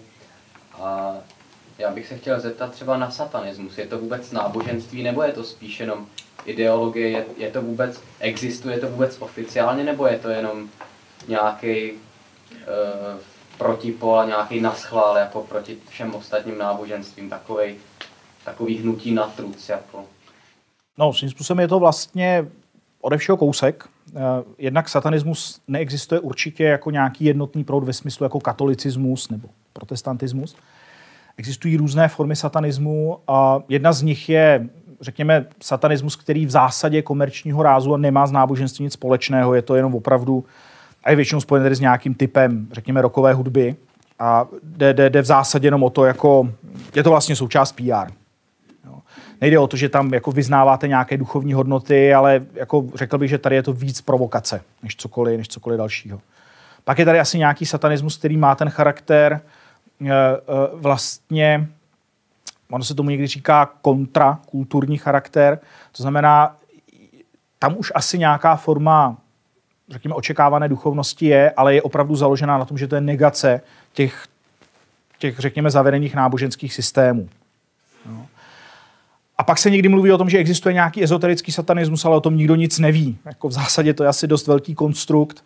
Takže um, jako bez zesporu nějaké formy satanismu jsou, ale jako není, to, není to nějaká ucelená ideologie, je to spíš forma protestu, tak, tak, jak, se to, tak jak to vnímám já. Kdybych, kdybych se zeptal, jestli teda ten vyznáš toho satanismu je vlastně jenom ateista, co je vůči ostatním náboženstvím agresivní a snaží se proti ním bojovat, tak měl bych pravdu. Ateista to určitě není, protože minimálně on bude věřit v nějaký princip, Ateista, ten, ateista je ten, který vědomě za všech okolností explicitně odmítá existenci jakéhokoliv nadpřirozeného principu. Je jedno, jestli je to Bůh, nebo jestli je to nějaký jiný princip. Jestli je to nějaká v vozovkách energie nebo něco jiného. A takže teda ty satanisti vnímají něco vyššího, něco duchovního? No minimálně, minimálně ti, kteří, uh, uh, minimálně ti, kteří, že existuje satanova církev, tady, ta, ta, tady v některých zemích registrovaná, tak eh, ti, ti, ti věří v, nějakou, v nějaký princip. Oni tedy mluví o nějaké energii, ale v zásadě jako o nich můžeme mluvit jako náboženství. Nejsou to ateisté. Oni jsou jako, protože skutečně ateista není ten, kdo, kdo nevěří v Bohy, protože vy můžete věřit v něco jiného. To, to jako mimo jiné většina Čechů nejsou ateisté. Jo, protože Češi vám budou říkat, že jsou ateisté, ale zároveň vám budou říkat, že horoskopy fungují. Jo, že jako je sice ateista, ale je docela dobrý mít obsidián pod polštářem. Jo? To není úplně ateismus. No, takže jako, ono upřímně řečeno, být ateista, to je docela velký intelektuální výkon. Eh, já bych se chtěla zeptat, jak jste říkal, co se týká třeba českých politiků, tak i eh, tady všech českých expertů na fotbal, politiku a islám. Eh, je vůbec nějaký způsob, jak proti tomu bojovat? Já na to třeba ve své, jako i ve své sociální bublině narážím na to, že mě lidé, kteří jsou jako strojaři a o společenských vědách jako neslyšeli nikdy. E, islám nikdy o něm neslyšeli, protože probírali marxismus, leninismus. Ale jsou schopni mi jako se se mnou do krve hádat o tom, že jako oni to přece vědí, protože to četli v parlamentních listech. A přitom si nemyslím, že to jsou jako nevzdělaní lidé nebo jako lidé jako bez smyslu pro nějaký rozum. Dá se s tím něco jako dělat? No, to je jako složitá otázka. No, jako v zásadě uh, trpělivě vysvětlovat, trpělivě vysvětlovat, trpělivě vysvětlovat. Já vím, že to je umorné a, a, ty pokroky jsou malé. On je tady ještě trošku handicap uh, obecně, řekněme, humanitních věd, protože uh, ty přírodní vědy mají pocit, že to jsou jako ty skutečné vědy, protože teda jako pracují s těmi skutečnými problémy. Ten humanitní vědec pracuje s problémy, které vlastně nějakým způsobem vychází z přirozeného světa a každý má pocit, že prostě k ním může něco říct, protože každý z nás má nějaký postoj k náboženství. Nikdo z vás tady nemá postoj ke kvarku. Nás prostě nezajímá kvark. Jako nemáte k němu ani pozitivní, ani negativní postoj. Většina z nás netuší, co to je. Ale když se zeptáte, jaký máte postoj k náboženství, tak ho má každý, ten strojař. Jo? A v ten moment ale máme pocit, že tomu rozumíme, že k tomu máme co říct. Jo? Jo, protože jsem o tom něco čet, někdo napsal. A to je samozřejmě, že jo, jako samozřejmě optimální by bylo jako říct, co tak, podívej se, tak jako jestliže chceš nějak mluvit jako zasvěceně, tak je, je dobré o tom, o, tom, o tom něco vědět, ale zároveň tady budete narážet na tu skutečnost, řekne, no ale to, jako, to je přece něco jiného. Jo? Jako něco jiného je ta kvantová fyzika, něco jiného je to náboženství. Ale vy si musíte trvat, jako já tady vždycky trvám na tom, že jako podívej se, když teda ty v té své disciplíně jako neustále měříš, ověřuješ, tak to ale přeci dělej, přeci dělej jindy. Jako nemůžeš si ten názor udělat, že si přečteš parlamentní listy. Teď, jako jed, jeden z principů přírodních věd je, že, že, že, že mimo jiné, teda, když už jsme u těch měření, to měření se dělá několikrát, že jo? Aby se teda zjistilo, jestli někde nejsou, jestli nebylo udělané špatně, prověřují se ty věci. Ale to je, to je jako věc, kterou tady z toho hlediska častokrát oni nedělají. Takže jako ale já vím, že to je složité. A je to jako do jisté míry si myslím, že opravdu je to v tomto konkrétním případě u nás je to dáno, eh, nebo je to velmi výrazně ovlivněno nízkou prestiží, sociální prestiží eh, humanitních věd. A ještě pak si myslím, že v případě toho náboženství, a to se obecně jako, jako jeden z asi velmi výrazných rysů české společnosti, a to je nízká míra náboženské gramotnosti. My prostě o tom náboženství skutečně víme velmi málo. Protože jsme měli pocit, že to není důležité. Jo, jakože jako musíme znát spoustu věcí, že jo, musíme znát množiny a musíme znát další věci, ale tohle jakoby ne, no tak se možná někde v dějepise něco řekne, možná něco v občance, ale jako dál to asi řešit nemusíme. Že? Můžu se zeptat? Ano. Já bych se chtěla zeptat, a jestli je možné předpovědět jakože náboženskou, a náboženskou situaci třeba tady v Evropě v průběhu nadcházejících 20 let a co to třeba jako ovlivní třeba z historických nebo z nějakých starších? No, já se, já, já, já si myslím, že ne, protože ten systém je natolik komplexní, že ho prostě nejste schopni namodelovat. Ne. Jako v zásadě jako je asi možné v nějaké krátkodobé perspektivě jako říct, co se odehrává. Ale uh, jako, já, já dám jako jeden příměr. Meteorolog, když vám bude předpovídat počasí a bude dělat matematický model počasí, tak v zásadě s nějakou mírou akceptovatelné pravděpodobnosti namodeluje zhruba do sedmi dnů. Pak už v zásadě se pohybuje, já když to přeženu, tak jako jestliže budete chtít dělat počasí na víc než, řekněme, 70 dnů, tak pak si můžete vzít křišťálovou kouli a v zásadě ten výsledek bude dost podobný. Jo? A teď teda jako nechci se nějak dotknout meteorologů, ale společnost je v mnoha letech ještě komplexnější, ještě složitější systém, než je atmosféra. Takže ten matematický model prostě neuděláte. Jo, tady z toho hlediska. A já jsem tady do jisté míry říkal, že skutečně, kdybyste v 90. letech jako řekla, ta společnost bude vypadat z hlediska náboženství a popsala jste společnost roku 2017, tak eh, jako nikdo nebude jako věřit, že, že něco takového jako je. A já, já si vždycky mimo jiné tady z toho hlediska vzpomenu takový, takovou jednu historku, kterou mi vyprávěla jedna moje kolegyně ze Spojených států, eh, která je teda muslimka a když přijela studovat do Spojených států, to bylo někde říkala si v roce 94, 95 a letěla letadlem a seděla, že těch 12 hodin, kde z Paříže letěla a tak se jí ta její spolucestující, jak se jako dali do řeči a co, a ona říká, že studovat a tak a je. A oni ty američani pak velmi často se vás zeptají teda, jako, jakýho jste vyznání, co jako vlastně co věříte. A ona řekla, že, že je muslimka. A ta američanka v tom roce 95, která teda jinak byla jako relativně vzdělaná, měla nějakou firmu, tak byla přesvědčena o tom, že islám je vlastně jedno z, jedno, jedna z křesťanských denominací. No. A, a ona říkala, jo, já jsem si to uvědomila, protože pak, když jsem se zpětně pak třeba podívala, kolik knížek o islámu vyšlo v Americe v 90. letech, tak to byl nějaký počet. A když se pak podívala na to, kolik vlastně o islámu vyšlo po roce 2001, tak tam byl geometrický nárůst. Jo? Takže jinými slovy řečeno, někdo v 90. letech nikdo nepředpokládal, že ten nástup bude takovýhle. Jo? Že, že zrovna tohle bude téma. Jo? Já si myslím, že se to prostě dělat nedá. Ale to, co my můžeme dělat, je vlastně jakoby do jisté míry se snažit pochopit tu stávající situaci. Protože z toho my se pak můžeme nějak poučit. Ale uh, já bych byl vždycky jako velmi dalek k tomu, aby jakákoliv věda Eh, sloužila k, k nějakým prognozám a těm jsme, se, těm jsme se mohli držet. To jsme se totiž pak mohli dostat do velmi svízelných situací.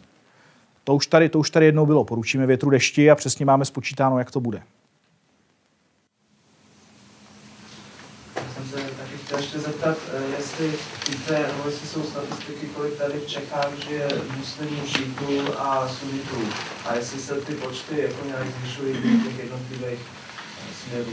No, Statistiky, no, statistiky to je ošemetná věc. On nikdo pořádně neví, kolik těch muslimů tady je. Ta oficiální čísla, a mm, oficiálně tuším, ta čísla se pohybují někde kolem 3,5 tisíc. A v reálu, protože naprosto většinu muslimů u nás tvoří lidé, kteří tady mají dlouhodobý pobyt. A jsou to velmi často studenti vysokých škol, kteří tady studovali 90. letech, usadili se tady a, měli tady rodiny. Těch českých konvertitů je strašně málo, naprosto většinu tvoří ženy. A velmi málo, velmi málo můžu ženy celkem pochopitelně, protože to jsou manželky. Ale těch šítů je tady velmi málo. Jo? Naprostá většina muslimů u nás pochází z, ze sunnického prostředí. A nutno taky říct, že ty čeští muslimové v porovnání s muslimy ve Francii, v Německu, v jiných zemích jsou úplně odlišnou sociální skupinou. Čeští muslimové jsou v zásadě plně integrovanou komunitou. Kdybychom je měli nějak jak se řekně, charakterizovat z hlediska sociálního statusu, tak je to vyšší střední třída.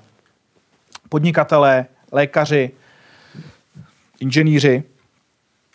Jejich vztah k islámu No, um, já nechci říct, že je vlažný, jo, ale jako v žádném případě to nejsou fundamentalisté. Um, takže tady z toho hlediska třeba ti čeští muslimové mnohem více připomínají komunitu amerických muslimů než francouzských muslimů. A těch šítů je tady, těch šítů je tady skutečně, skutečně relativně, relativně málo. Jo, to je jeden z, jeden z důvodů, že jako tady všichni straší tím islámem, ale problém je, že jako to strašení tím islámem pak může znamenat, že se budou radikalizovat některé ty proudy. Naprosto zbytečně nesmyslně. Mimo jiné, uh, jako to je asi zase poměrně známá věc, uh, nejradikálnějšími českými muslimy byli čeští konvertité. Nikoliv ti muslimové vlastně z těch původních muslimských zemí. A ten nejradikálnější konvertit je teďka katolík. Ten odešel. Jo. Ten mimo jiné, ten mimo jiné tu, tu, tu českou komunitu nabádal k tomu, ať koupí pozemky v Beskydech a postaví si tam vlastní farmu a žijou si tam vlastním životem. A oni mu řekli, jako ty jsi se zbláznil. Že? A ten by teda mimo jiné dneska ten, který proti těm českým muslimům jde úplně na fest. A to tak bejvá, takový život je prostě.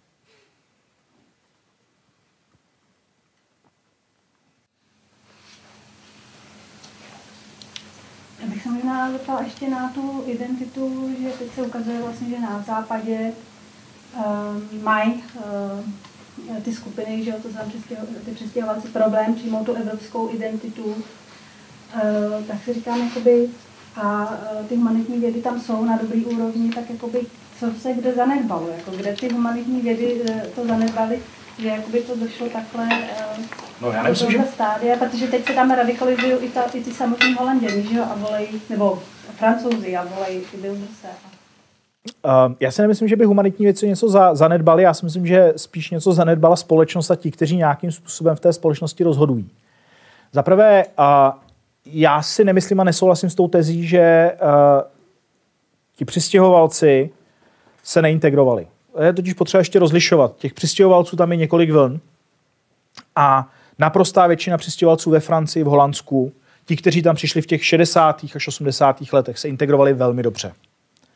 Integrovali se v tom slova smyslu, se snažili do té společnosti nějak jako zapojit. Problém byl trošku ještě jiný.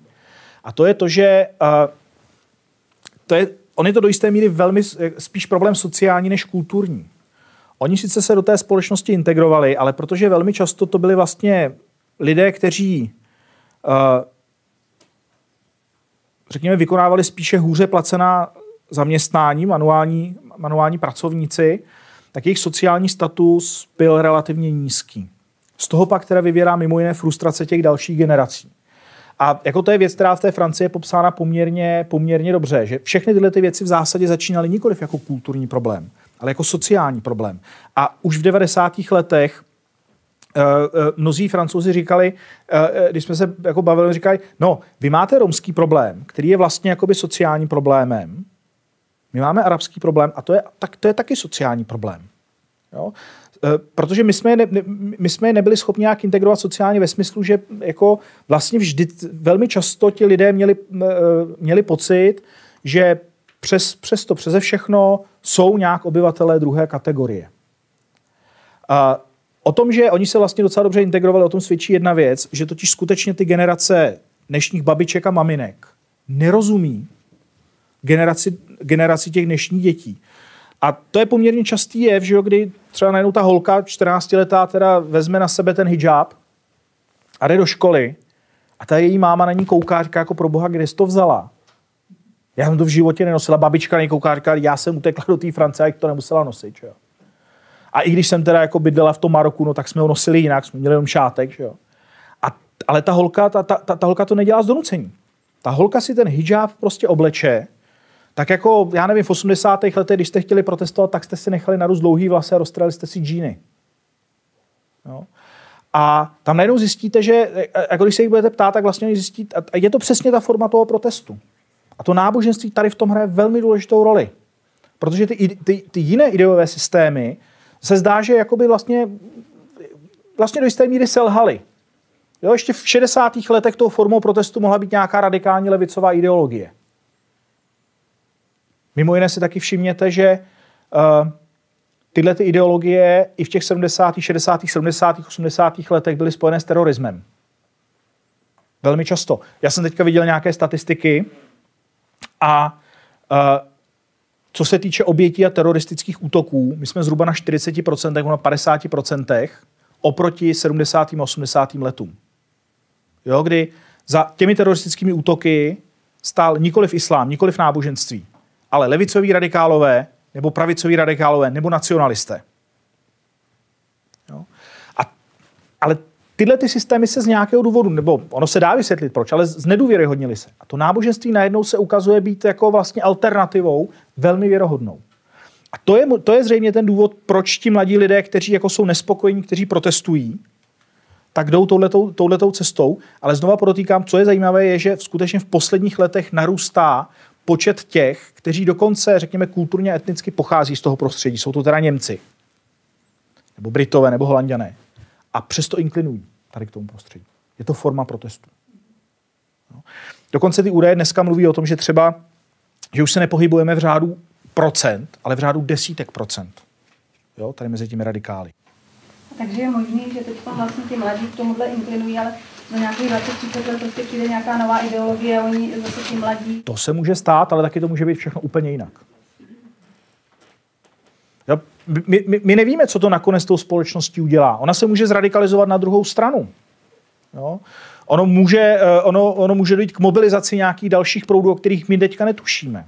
Jo, jako to se těžko dá, to se dá těžko... Ono to vyvolá nějakou reakci, to už víme, že to vyvolává. Ale do jisté míry já si spíš myslím, že uh, velmi často uh, třeba ten islám nebo ty jiné kultury jsou v, zás, v zásadě zástupný problém. Všichni ty Wildersové a, a Lepenové a Okamurové a podobně uh, v zásadě neřeší islám. Oni řeší, uh, oni řeší problém současných vládnoucích elit. To je ten hlavní problém. No ale oni nabízí jednoduché řešení, no, takže zvláštní, proč ty lidi vlastně jako by tomu naslouchají. Ale, ale, ale vždycky chceme přece jednoduché řešení. No tak jako, vidíte to jednoduchý, no tak se podívejte na, kolik lidí se kouká na ČT Art a kolik lidí se dívá, v, já nevím, kdy to je, v úterý ordinace v Růžové zahradě. Jako chceme prostě jednoduchý, jednoduchý řešení. Dítě máme rádi. My nechceme složitý věci, kdo by je chtěl. Jo, tak jako nějaký intelektuál si řekne, že mu to dělá dobře, no tak takových pár asi bude, ale jako v zásadě to není většina. To nemůžete po těch lidech chtít. Ale teď si ještě všimněte, že jako najednou tady těm někdo říká, on nás někdo bere vážně. On nám někdo naslouchá. Jo? A na tom je zvláštní, že pak jako z pozice toho intelektuála řekne, ty lidi ale jsou třeba logicky inkonzistentní. Oni prostě jako si, si rozporují v těch výrocích a v tom, co dělají. Ale to nikoho nezajímá. Jaká logická konzistence skutečně nikoho nezajímá. Jo, my chceme slyšet teď a tady jednoduché řešení. A jestli zítra nám někdo řekne jiné jednoduché řešení a bude úplně opačné, než nám řekl dneska a bude to ten samý člověk, tak mě to netrápí. Myslím, myslíte, že to jako nejde nějak zlomit? Třeba tou výchovou nebo prostě e, nějakou osvětou? E... No, no, no lze, ale to je, to je strašně drahá, strašně pomalá záležitost. Jako, e, ono se to někde dá, já, jako docela zajímavý příklad je, z Finska, kde se ukázalo, že v zásadě ta finská společnost je dneska společností, která je asi nejvíce imunitní vůči mediálním manipulacím a nepotřebují k tomu speciální policejní jednotky, které budou jako rozlišovat hoaxy, ale, ale uh, oni, jsou, oni jsou imunitní, protože jsou si sami schopni vyhodnotit, že ta zpráva je nesmysl. Co, což je pak zajímavý čtení v, jako v momentě, kdy eh, v zásadě v ten, v ten samý moment čtete, že český senátor Doubrava na svůj Facebook dal článek o tom, že nám Evropská unie chce zrušit hř. Protože někde v parlamentních listech nebo v něčem takovým to někdo psal. A on tam teda okamžitě bojuje o tom, jak je... A to je senátor. To znamená někdo, kdo má kompetentně rozhodovat o tom, co se v téhle zemi bude dít. Jo? Takže ono to má řešení, ale je to dlouhé, je to, zdlou, eh, eh, je to pomalé a potřebuje to v zásadě poměrně, poměrně velké, velké úsilí a velké finanční prostředky. A to je další věc. Jo? Jako já chápu, že, že je dobré, aby naše děti byly vzdělány v matematice. Jsem všema deseti pro. Já jsem pro i pro maturitu z matematiky, protože už ji dělat nemusím. Ale, ale stejně tak si myslím, že úplně, úplně úplně nezbytná je dneska mediální výchova. To je, když se na to podíváte, já jsem měl vlastně v zásadě strašně jednoduchý dětství. Byly dva televizní programy a přesně jste věděli, čemu můžete a nemůžete věřit. Jo? A když jste chtěli si nějaký věci ověřit, jak to bylo jednoduché. Těch informací bylo poměrně málo. Moje děti to mají strašně složitý, protože oni těch informací mají nadbytek. Oni se v nich ztratí. Ale my je neučíme vůbec se v těch informacích orientovat. Tak my to sami neumíme někdy. No je to těžké, no já to vždycky vidím na studentech, že jo, když se podíváme, to je velmi jednoduchý, se podívám, napíšou seminární práce, když se podíváte na zdroje, tak je to první 12 odkazů na Google, že jo. A první je Wikipedie vždycky, že jako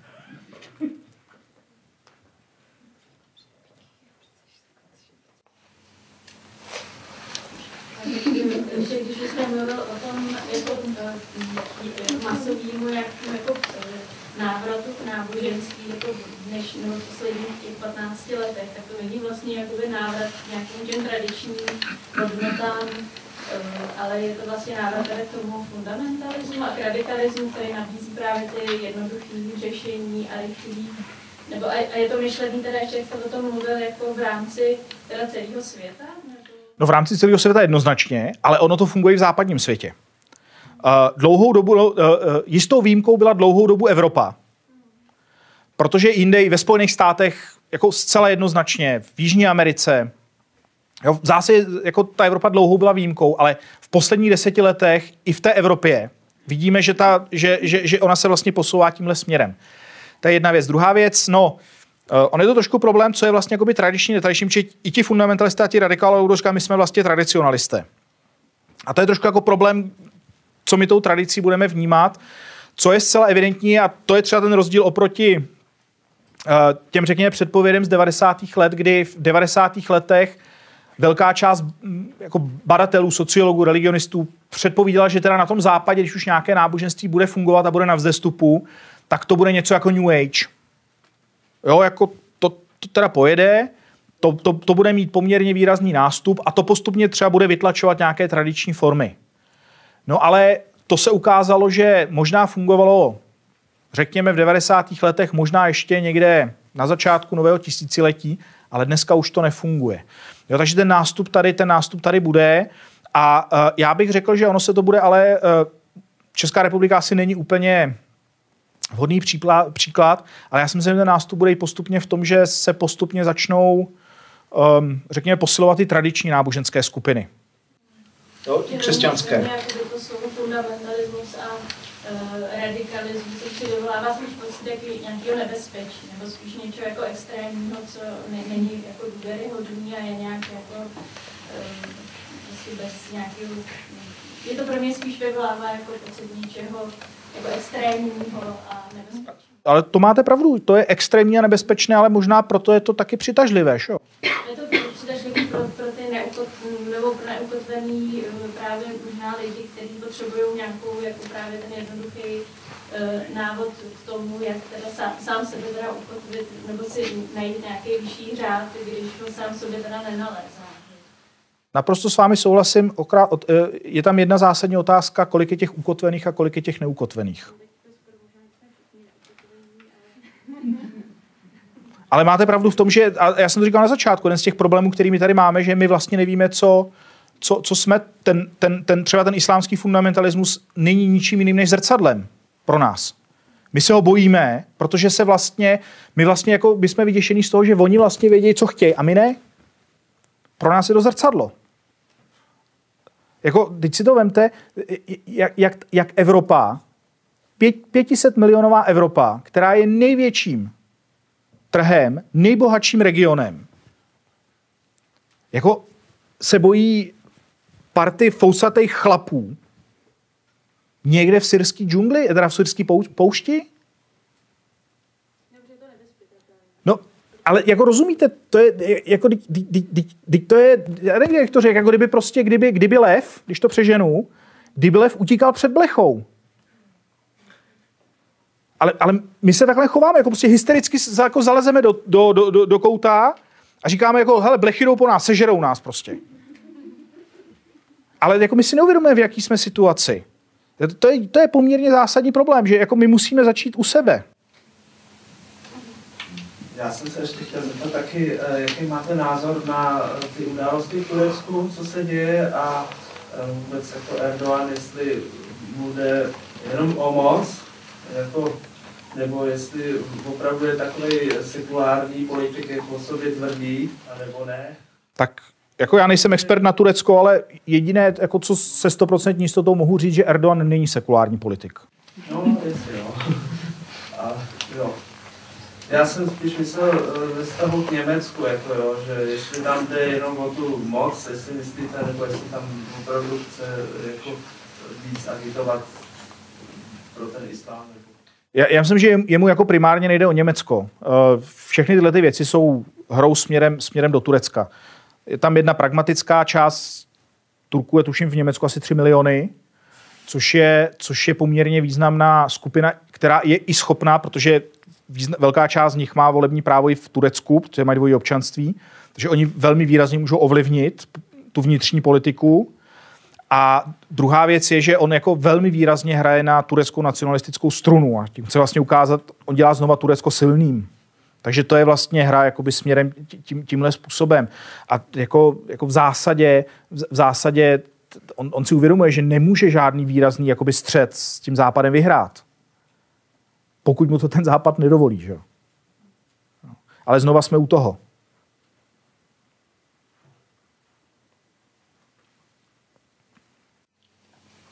Tak ještě někdo nějaké otázky?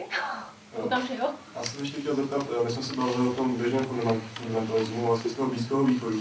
Tak jak to vlastně vypadá v tom dálném východu, jak se běžný Japonec může vlastně koukat na tu naší situaci, kterou tady na západě máme, jak jsem to vlastně z toho jeho pojetí vlastně může jít, protože Japonsko je zvláštní společnost, protože to je zřejmě jedna z mála společností neevropských, která se výrazně westernalizovala.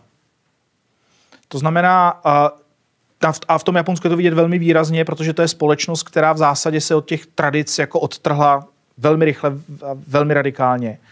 Takže tady z toho hlediska bych, bych řekl, že tady není problém, jak nás vidí Japonec, ale jak nás vidí jiné kultury, jak nás vidí Číňan třeba. To jsem se právě chtěl zeptat, co se týče buddhismu a třeba hinduismu, tak vlastně ten radikalismus jako takový, tak myslím má podobu tak jako a... Bez zesporu má, no, t- jako dneska v Indii vládne uh, nacionalistická hinduistická strana, uh, kde, ve které náboženství hraje velmi výraznou roli a ještě bych řekl skutečně v takové poměrně radikální, uh, radikální verzi, fundamentalistické. Je mimo jiné zajímavá jedna věc. Uh, si před Ona měla nástup asi před deseti lety a jejími velkými politickými hvězdami byli seriáloví herci, kteří hráli v seriálovém stvárnění tradičních eposů Ramajána. Takže a, a jako dělali se zajímavé výzkumy, že spousta zejména těch venkovských, eh, venkovských Indů volila Rámu. Jo, to je tak jako asi, kdyby my jsme tady udělali seriál o svatém Václavovi a hlavní herec šel jako volit a my bychom volili ne Františka Nováka, ale svatého Václava a byli opravdu přesvědčeni, že volí rámu. Uh, to je jenom, jako, jak jsem si uvědomil. To znamená, tam tato ten, tato ten radikalismus je a, a, a, a, a, a je, jako jde velmi, jde velmi výrazně. Jo, tam je skutečně, jako vidíme tendence, ono se akorát u nás o tom, o nás se, ono se u nás o, o, o tom moc nemluví. Ale ty tendence jako skutečně, jako včetně toho opravdu uzákonit nebo minima, minimálně standardizovat a, a, a v úzovkách vnímat jako, jako povinnost eh, respektovat třeba rituální dietetické předpisy, které jsou charakteristické pro hinduismus, pro, pro celou společnost. To je tam velmi silné. Že? Ale nemusíte, nemusíte chodit až tak daleko do Indie, tohle to třeba jako řeší dodnes uh, společnost izraelská. Možná jste to někdy zaregistrovali, to asi 14 dní, co tak proběhla docela zajímavá zpráva. A zase tak jako u nás, tak jenom tak jako vyzněla, tak jako do, do, do, dostracená kdy uh, společnost IKEA vydala zvláštní, uh, zvláštní katalog pro ortodoxní židy. A v tom katalogu nebyla jediná žena. Jo, protože to je v rozporu, aby jak, jako v jakýmkoliv jako někde jako figurovali. Uh, to jenom tak jako proběhne a je to. Dovedete si představit, kdyby se jako objevila ve zprávách prostě zpráva, že společnost IKEA udělala pro Saudskou Arábii nebo pro Katar katalog, jako v ten moment teda nejenom parlamentní listy, Jo, by byly plné tady těch věcí. Ono je takový trošku jako selektivní vnímání. To skutečně nefundamentalismus není jenom problém islámu. To jde napříč. Science Café. Věda jako dobrodružství. Zaujalo vás Science Café? Sledujte nás na Facebooku a Twitteru. Videozáznamy některých diskusních večerů s vědci jsou k vidění i na portálu slideslife.com. Budeme rádi, pokud se někdy na Science Café přijdete podívat naživo.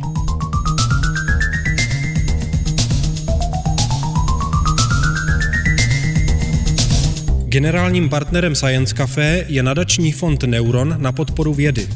Hlavním partnerem je společnost Etnetera. Dalšími partnery jsou nakladatelství Akademia, Lucky Lab, portál Slides Life a časopis Vesmír.